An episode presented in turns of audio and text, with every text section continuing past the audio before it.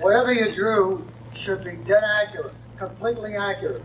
And sadly enough, I'm, I'm really an impressionist. I'm not going to draw every nut and bolt in the car. My job is to tell that story. Jack Kirby created those characters. I'm inclined to think that he created almost all of them by himself. Kirby is on a par with Goya. Jack Kirby doesn't have a place in comic book history. He kind of is comic book history. Fire and Water presents Siskoid's Mad Theories. Episode 3.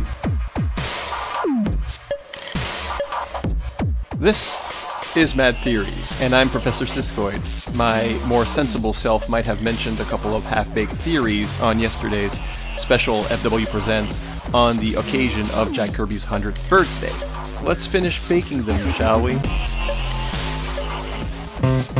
This isn't a biography. I just wanted to make a song about Jack Kirby.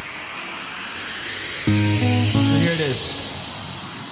Somewhere in a New York borough, a little light flickered. A little boy dreamed maybe there's something bigger. Something reality couldn't hold inside his head. Something that he'd never seen before. Even more than his immigrant parents or even school could teach him. He gathered the newspapers every day, he'd read them. Back before the crossovers, back before the blockbusters, take it all the way back. They only knew him as Jack. Dropped out of school cause he drew too fast. Paid his dues in the papers back when animators first could make a dream of something we'd only seen inside our heads. When he first met names like Simon and Stanley Lieber, true believers, maybe you need to read up on your history.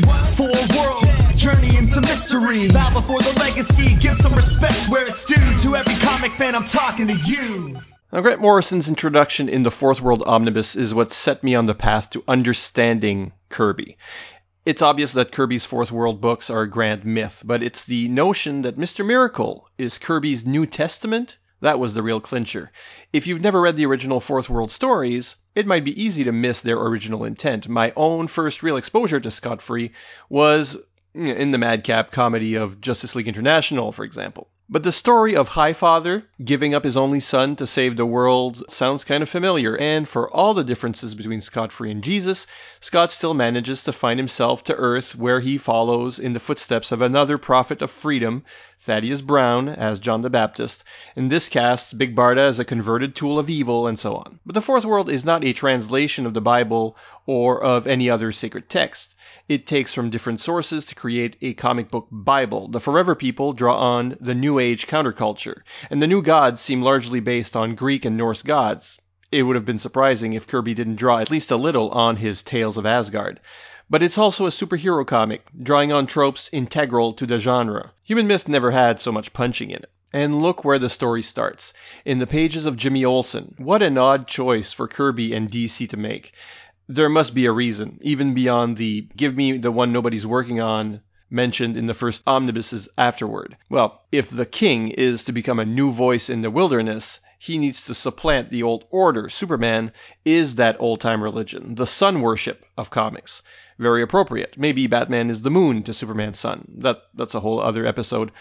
What's important here is that Jimmy, the most faithful disciple of Superman, is turned into a hero in his own right, one with disciples of his own, the Newsboy Legion, on a spiritual path that is his own. He even rejects Superman, who is far less powerful under Kirby's pen than he was anywhere else at the time. It is Jimmy who discovers the fourth world as do we through him, and comes back down the mountain with a new message. From there, we will see a pure superhero myth spring forth where death rides on skis and the underworld is an industrial planet, where the gods have superpowers and the skies crackle with cosmic energy.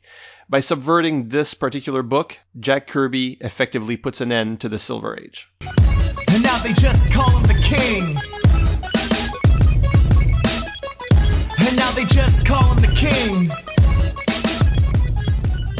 But if Jack Kirby's Fourth World is a new comic book myth, how does that myth manifest itself? Well, one of the things that we have to keep in mind is that just as ancient sacred texts were working from their cultural and historical context, Kirby's Fourth World is working from the pure superhero comic book context. That's why it's such a hodgepodge in the first place. The Fourth World myth is at once mythology, science fiction, messianic gospel, new age philosophy, and superhero action. Superhero comics have likewise always been a fluid mix of action, pulp, science fiction, fantasy, romance, horror, comedy, etc. Is there any genre that you can't fit in a superhero comic in some way? In all four titles of the Fourth World Jimmy Olsen, Forever People, New Gods, and Mr. Miracle Kirby's gods, angels, devils, and prophets are high concept, costumed, codenamed superheroes and villains. Combined with the fact that it crosses many genres, this is an important element to understand about the Fourth World to fully enjoy it. After all, without accepting that this is pure comic book myth, it is hard to accept a young alien godling who dresses like a cowboy.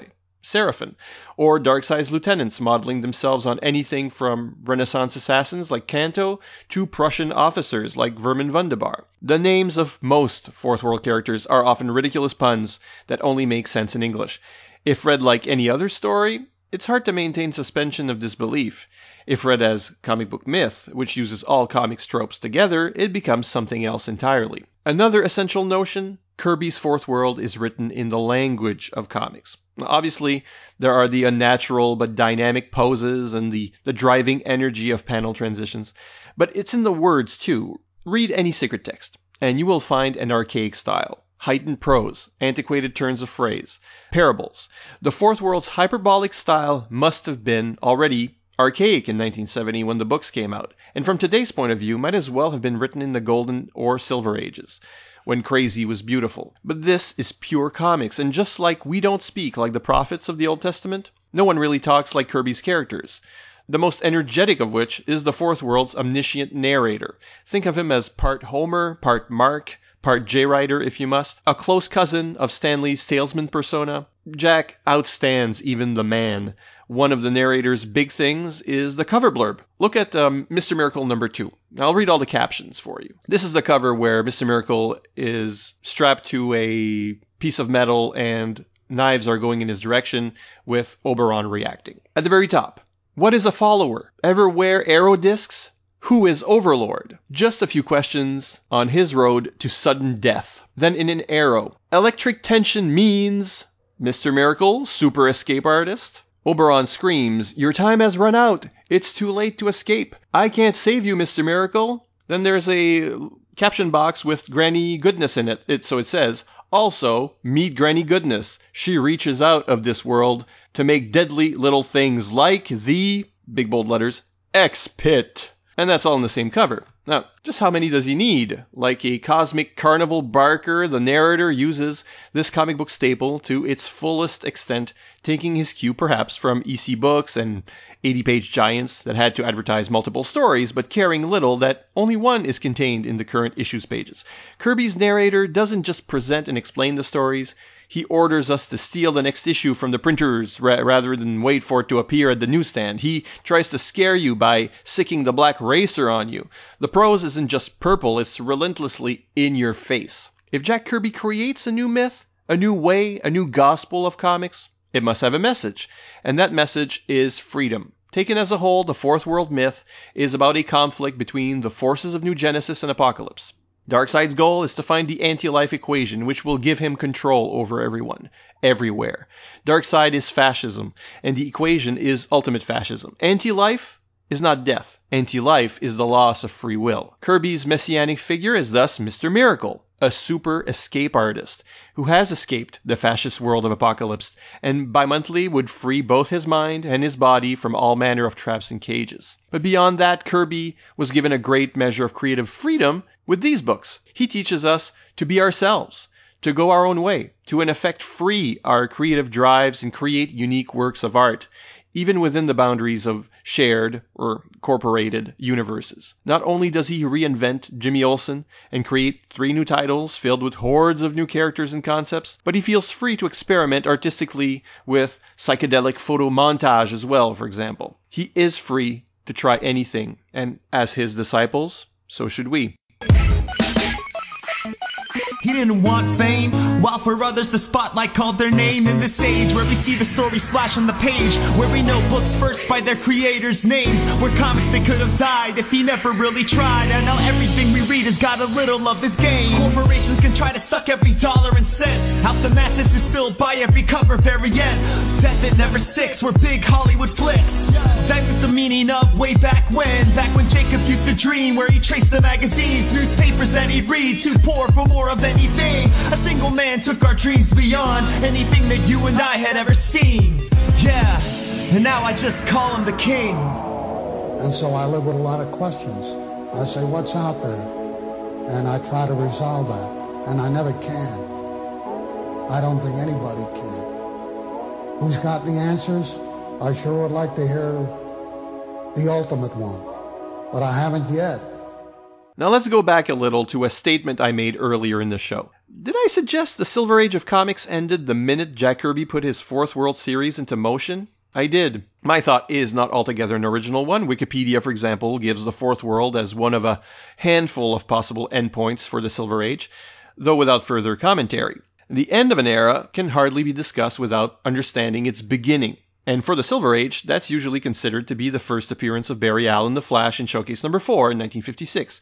Why? Well, because these ages refer to superhero comics in particular. Though DC's big three were published uninterrupted through the 1950s, the multitude of superheroes spawned in the 40s had pretty much gone away in the wake of horror and crime comics popularity. After EC was effectively shut down by the New Comics Code Authority, publishers resurrected the superhero action comic to fill the void, but the superhero comic hardly comes to an end in 1970, despite the return of the horror genre through the 70s. If we look to DC Comics, to establish a golden, silver, bronze age timeline, it may be because it's the company that's been around the longest, spawning more surviving characters in name if not in body than any other, as well as being first to revive the superhero genre in the pages of Showcase. Jack Kirby too has been around that long. He came out of the golden age of comics to become indisputably the most influential artist of the silver age and of the entire American comics tradition. So while we're looking at DC for the overall timeline, Marvel Comics may well be the most important element in the superhero revival's longevity.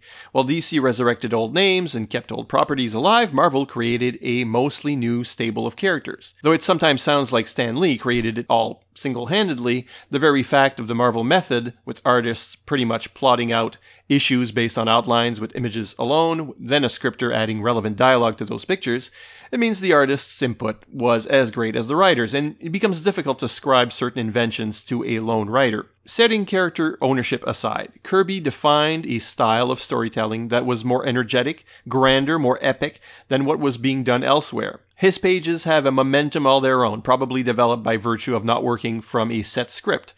They don't need the words. Bridging the golden and silver ages as he does, Kirby is one to watch, just as DC is, in establishing the superhero comics timeline. If we need a historical point to mark the end of an age, Kirby provides us one by switching sides, as it were, at the end of the 60s, leaving the company and shared world he helped create for the opportunity to start something new. But I'm less interested in history than in symbolism. After all, superhero iconography is incredibly symbolic. It's a genre full of tropes, archetypes, and chest emblems. So when I chart the end of the Silver Age to the very second Superman's pal Jimmy Olsen 133 was published, it is a symbolic changing of the guard I seek. First, there's the chosen champion to carry out such a change. Kirby, a man of all eras, is it. I find this both historically and creatively appropriate. Then there's the story content, wholly different from what that particular series had been doing before. And this is where I must pause to talk about what we've come to associate with the Silver Age style at DC, which is still our timeline holder. The stories were frequently high concept one offs, silly and disposable, usually not even issue length. Today we celebrate the creative zaniness of such writers as Bob Haney and Robert Kanigher, their ideas at once uh, bold and ridiculous. No franchise was more Silver Agey than Superman's, with spin offs like the Legion of Superheroes and Lois Lane and Jimmy Olsen being particularly insane. Any given month, Jimmy might take Superman in as his roommate, find a caveman in a block of ice, and turn into a giant turtle, each story resolved in the space of eight pages. Now enter Kirby, Suddenly, Jimmy is an action hero thrown into the beginnings of Kirby's Fourth World. The story is action packed, always to be continued into the next, and isn't even really isolated from Jack's other three titles. Jimmy, who was always subservient to Superman, now rejects him as a mother hen and ultimately absorbs him into his supporting cast. Either on the cover or the splash page, the comic calls itself Superman's ex-pal, or boldly proclaims Superman Jimmy Olsen's pal.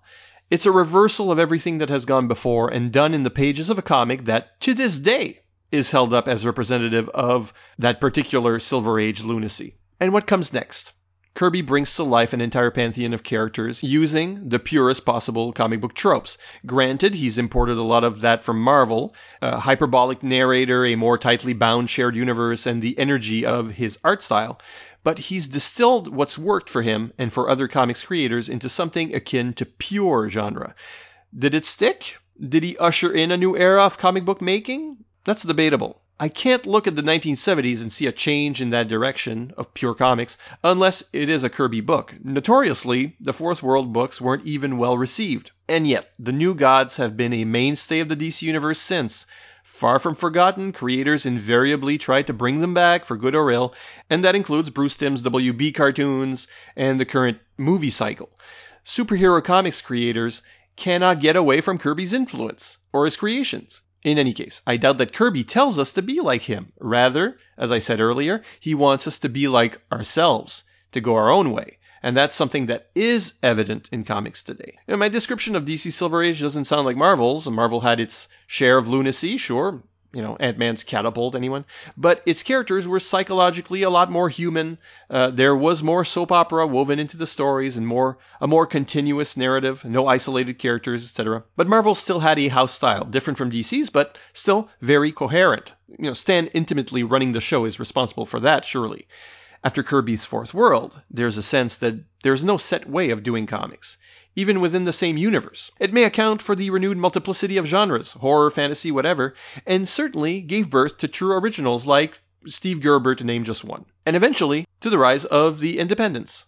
In any case, if we're looking for a symbolic clean break from the previous decade's tradition, Jimmy Olsen number 133 provides it. The title, best known and derided for its rampant Silver Ageism, becomes a new vehicle for action and originality, with its starring character vocally rejecting the old order and discovering a new mythology and methodology along with the reader. Agree or disagree? Let us know at fwpodcasts.com.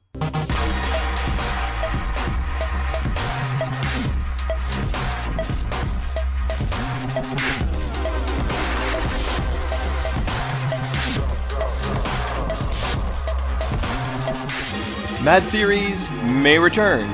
Leave your questions to the professor, either at fireandwaterpodcast.com, the Fire and Water Facebook page, or Twitter using hashtag FWPodcasts. All geek related topics acceptable.